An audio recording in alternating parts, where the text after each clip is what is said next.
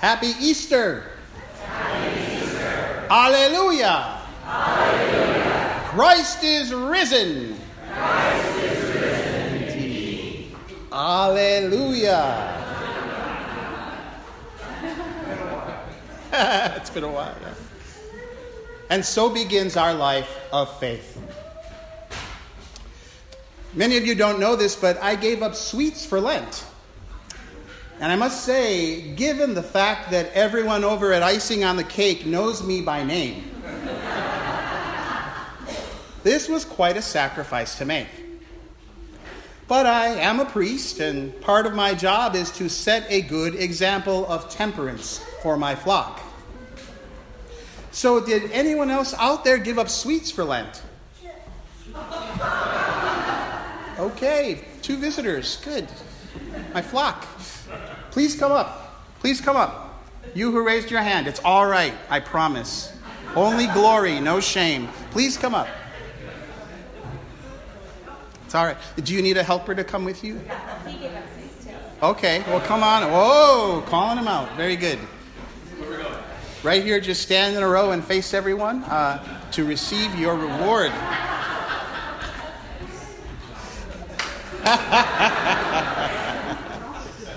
Did anyone give up anything else for Lent? Oh, Kathy, Jason, Reese, come on up. Whoever else raised Pat, Brett, please come up. Stand in a row here. Do not be shy. Uh, wow. Um, you know, I guess I thought there'd be a few more. um, did anyone take on something for Lent, a spiritual practice or a prayer, something? Come on, Tony, come on, other visitor, come on. Wow. Okay, single digits. I'm not, you know, it's nothing to be ashamed of. Oh, good. Lewis, Ann, good job. Did I see someone over here raise their hand? Come on, Pat Brett, get up there. Please get in line. Uh, so, um, how many of you made it all the way through on your promise as far as you can tell? Raise your hand. Hi, hi in there. How many of you made it about halfway? Raise your hand. How about, uh, oh, that's good though. Less than halfway? Anybody? Good job. Please give them a round of applause. Okay. Good job. Good job. But don't go away. This is your reward. I have here a box of donuts. And so, because you have worked so hard and long to spend six weeks in prayer, you get to pick. Wait, where'd you come from? hey, so you get to pick one. And it's not an entire donut. I know how it is here in Los Gatos. It's they're sliced up into pieces. How about you? Come on. Uh, the bigger ones have custard in them. The ones on the corner. So. And it's just save one for me. Thank you. That's right. There you go. There you go. Take your favorite. Oh, there's not a lot of chocolate lovers in the crowd.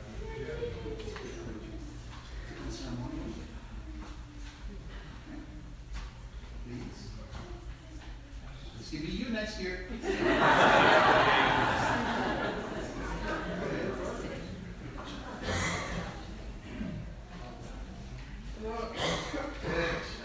Sure, you're going to share. Yeah. there you go. Okay, well done. Don't eat them yet.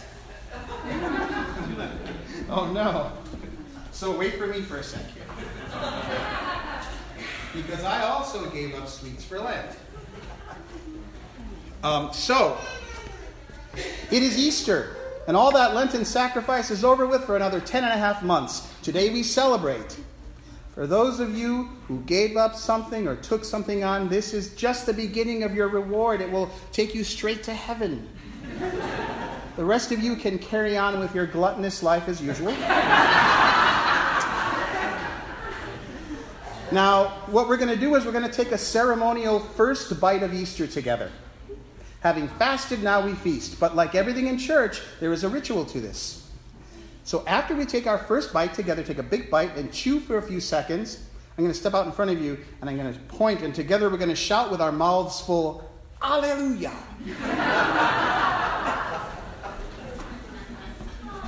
Are you ready? Give the sign. Take.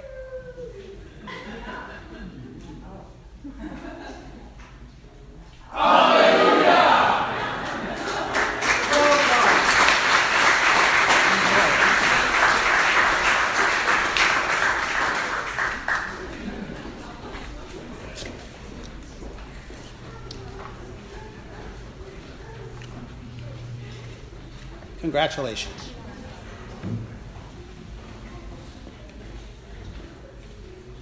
So today is Easter, when we celebrate the, the resurrection of our Lord and Savior Jesus Christ from the dead. And while those words may trip off the tongue ever so lightly, they are actually heavy with meaning. Because what we are commemorating today, in case you lost it in all the excitement and Easter bunnies, what we are celebrating is the bodily return to life of Jesus, an event that triggered entry into the afterlife for all of us. Now, not to state the obvious, but that's pretty huge. and while it is a central doctrine of our faith, still, it's hard for some of us to fathom. Even so, I sometimes think that the reason we paint eggs and eat so much candy and wear colorful, fancy clothes and share an Easter brunch is that we are trying in our own feeble ways to meet the immensity of that gift with our own joyful thanksgiving. Certainly, we have tried to grasp it in the rituals of Holy Week and the Easter Vigil just ended last night. I believe in the resurrection. Not just the metaphorical version where Christ resurrects in our hearts and our actions, though that's very important. No, I mean actual resurrection. I believe in that. Today. And last night for sure. And for most, if not all, of last week. But okay, honestly, some of the time I still struggle with it. Maybe like some of you. At best, we are sometimes like the disciple in today's gospel reading who runs to the mouth of the cave, looks in, believes, but goes home without understanding what he's seen. Or maybe we try to follow the motto of St. Anselm and we have a faith seeking understanding. That is, an active love of God seeking a deeper knowledge of God. Nevertheless, for many Episcopalians and those who love them, resurrection is kind of the elephant in the room of our faith. We try to dance around it or pretend it's not there, or we might say nice things about it while refusing to look at it directly. But it does take up so much room. And you know, what do you get when you cross an elephant, a rhino, with the resurrection? Elephino.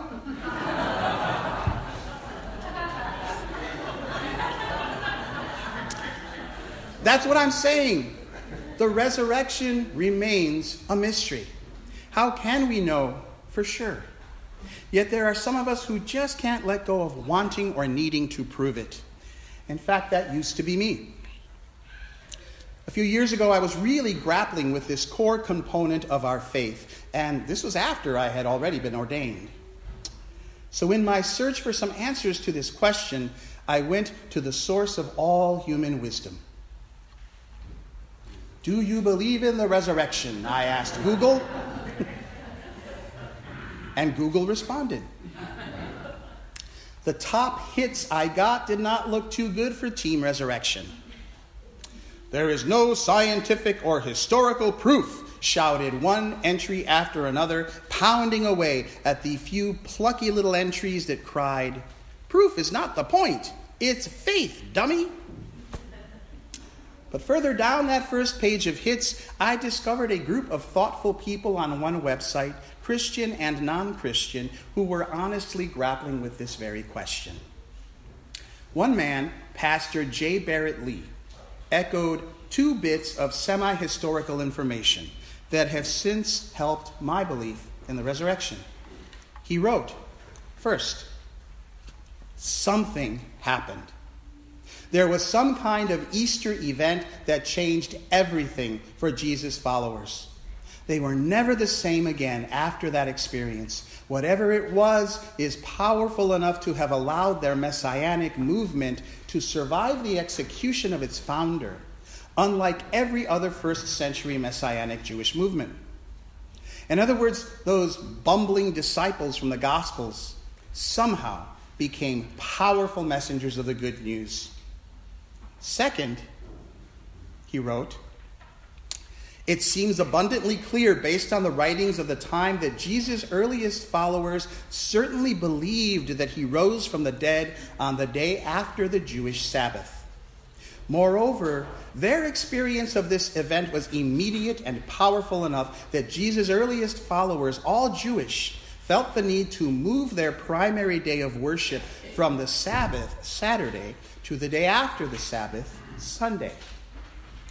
And that's a big deal because the Sabbath day was intensely sacred to Jews. So moving it would not have been done lightly. In other words, those first disciples changed their lives and their worship practice in response to their belief in Christ's resurrection. Still, I have to say my suspicions were right. There is no proof of resurrection out there. But I did learn one thing from my search. It is important to keep wrestling with the question. Now, if you already believe, thanks be to God, then your question becomes how am I living out that belief? How am I resurrecting Christ in my life and in the lives of those around me? But if you have trouble affirming the resurrection of Christ some days, do not give up struggling to believe. Frankly, more central to my faith than resurrection is relationship. Or to put it another way, relationship is where I come closest to experiencing resurrection. It's right there in today's gospel passage. Peter and John, the two disciples, run to the tomb, look inside, see the empty wrappings, believe without quite understanding, and go back home. But Mary Magdalene stood weeping outside the tomb. She was inconsolable, wandering about in a daze, not understanding why her beloved teacher's body was missing. It wasn't just that she had lost someone she loved.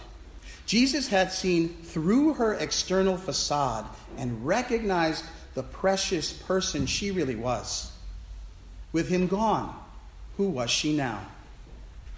She came to the tomb to be as close to Jesus as she could to remember how he loved her and saw her true self. So his body's disappearance from that tomb was a terrible shock, so much so that she didn't even blink when two angels in white appeared inside and spoke with her. Nor did she recognize Jesus when he stood before her. In fact, she mistook him for the gardener. On a side note, this is the earliest historical record we have of a gardener named Jesus.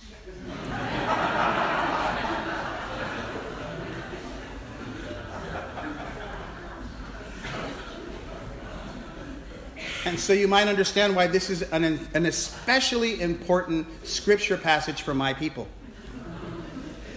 In fact, you may sometimes see Latinos with a tattoo that reads John 20, 15 or not. Mary sees Jesus but doesn't recognize him. Jesus at first seems not to want to be identified. He asks her, Woman, why are you weeping? Who are you looking for?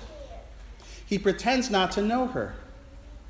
But then he sees how much pain she's in, how her grief at his missing body has driven her to distraction, and he can no longer contain himself. Mary, he cries and she instantly recognizes him and responds, Rabboni. All the sorrow, joy, and love they have known comes rushing back in that moment of naming each other, and they reestablish their relationship. They are precious to one another. And this man, who at the start of John's gospel was described in cosmic terms, the Word was made flesh and dwelt among us, this man, who is God, became human because God loves us. And he wept at the tomb of his friend Lazarus, and he washed the feet of his beloved disciples, and he reassured his dearest Mary that he was alive. And when I have trouble defining my faith, I simply remember the loving nature of Jesus, and I find God there. And I know resurrection is true. Another post I found online was by Brandon Ambrosino, some unknown soul. He paraphrased the words of the writer C.S. Lewis to describe his own faith in the resurrection. I believe in the resurrection just like I believe in the sun, not only because I see it, but because by it I see everything else. And he also quoted the philosopher Wittgenstein, who said, It is love that believes the resurrection. Some of us will continue to wrestle with our beliefs in the resurrection or in other aspects of our faith. Just remember the struggle is worth it, the journey is worth it. It's worth it for the terrific companions you will meet along the way. Just ask anyone in this community and they will tell you. The journey is worth it for the example of Jesus whose amazing words and actions constantly challenge us to be less selfish and more loving. It's worth it for the hope that we are held by a larger reality, the embrace of God that holds the world tightly, even when we try to fight it off with our disbelief or our anger, like a child having a temper tantrum. Eventually, we will quiet down within that embrace until God whispers in our ear, Shh, it's all right. I am always here with you. One day we will see, believe, and understand. In the meantime, we will journey together. So happy Easter. Alleluia. Christ is risen. And so begins our life of faith. Amen.